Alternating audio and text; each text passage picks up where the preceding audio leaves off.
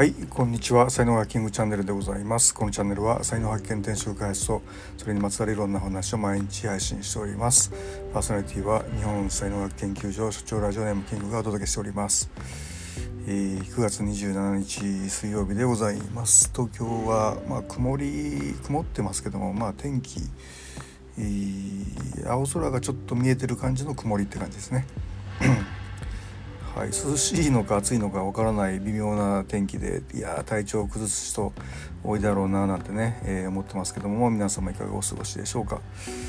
さて今日のタイトルですけどもえっ、ー、とね一流とお金地位名誉の関係みたいな、まあ、こういう話を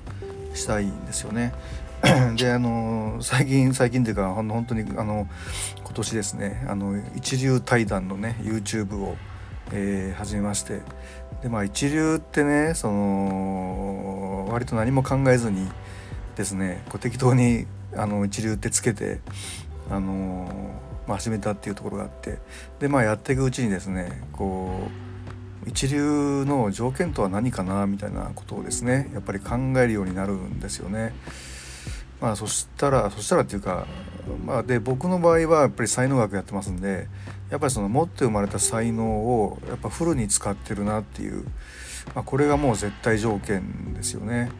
でかつ、えー、才能を使った時にそれがこう何て言うんですかねこう人の役に立ったりであるとか、えー、まあ要はシーターゾーンに入るところがあるんですけども、まあ、そこのことをですね、えー、エクスタシーポイントってあるんですけどもやっぱりこのエクスタシーポイントにこう入ったことがある人ですねえ、そのそれがやっぱりもう最低条件かなっていうふうに思うんですよ。でその昨日も言いましたけどもそのエクスタシーポイントでずっと入るのって割と難しくてそのとにかくその自分の天職の道までたどり着いた人は僕は一流だと思いますしで一度でも一瞬でも、えー、エクスタシーポイントを感じたことがある人はあのまあまあ一流ですよね。まあ天職の道に入ってもねそのエクスタシーポイント感じてないとやっぱり一流とは言えないかなっていうふうに思いますよね。でで、まあ、あとはまあ3次元的に表現すると、まあ、ある程度の地位とお金と名誉があるみたいな、えー、こともあるでしょうし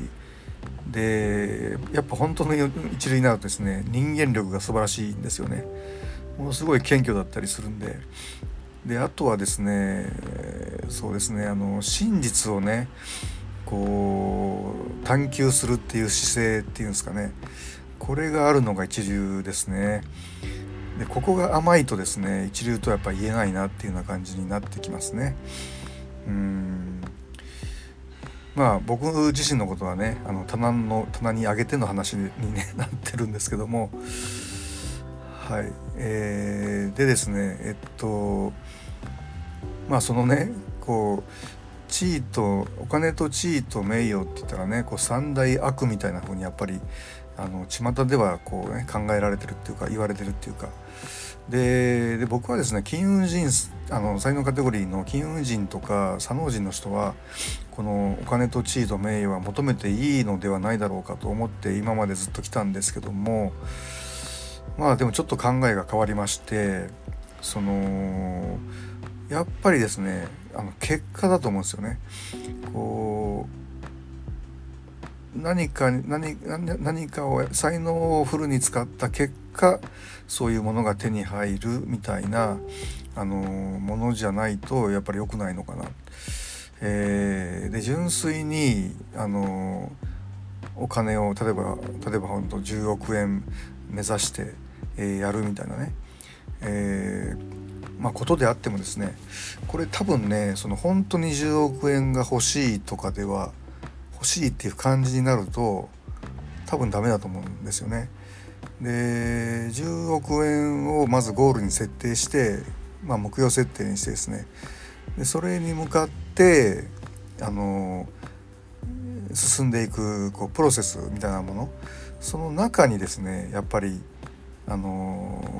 エクスタシーポイントがあるっていう、えー、ことだと思うんですよね。でまあ金運人さんのこうエクスタシーポイントの一つにですねこう努力をしてねこう頑張ってその目指していってですねでそのそれがですねあの見える形で確認できることっていうことがエクサシーポイントだったりするんですよ。だからまあ一応10億円っていうのを目指しておいてあので毎日その、まあ、事業をやってですね。で1日ごとにまあ事業ってその締めるじゃないですか。今日いくら稼いだかなとかっていうのを。であれをですねこう1日やってあ今日こんだけ稼げたよとかね昨日よりもこれだけお金が増えたとかね。そのこう確認作業自体がエクサシーポイントになるんですよね。だからこうまあ仮にですねその目標達成してね50億円いったにしてもそこがエクスタシーとかではないっていうことなんですよね。えー、分かりにくいかな？分かりやすいどうですかね？うん、そうで左脳人の方にしてもですねそのまあ、やっぱり多いのはですねこうねあの承認欲求の方が強いんですよね。その目標を作って同じようにですねこうなんか10億円の企業を作るんだみたいな感じであってもですねどちらかというとやっぱり承認の欲求の方が強いでそれもあのそうですねまあ地位の人もいればですねうんこう誰かにその認められるみたいな、えーまあ、こういう形ですよね。まあでもまあ限りなく近いですよね佐野人の人はやっぱり限りなく地位とか名誉っていうのはエクサシーポイントに近いのかなっていうふうにまあ思いますけどもまあやっぱりねこうそう承認欲求でその承認欲求も単なる承認欲求ではなくていろいろこう条件がこう重なった承認欲求だったりするので、えー、簡単に、はい、地位を求めてますねとかじゃないんですよね。はい。まあ、なのであの一般に言われてるお金とか地位とか名誉をシンプルに求めることっていうのはあの多分それがエクサシーポイントになることはないですね。はい、もっと細かいねエクサシーポイントに行き着くためのこう何て言うんですかねルートっていうのがね、えー、いろいろありましてですね。はい、ここのところちょっとねかなり難しいなと思って僕もちょっと今考えながら話してるんであれですけどもまたちょっとねあの考えが熟しましたらですね改めてこの辺の話はしたいなっていうふうに、思います。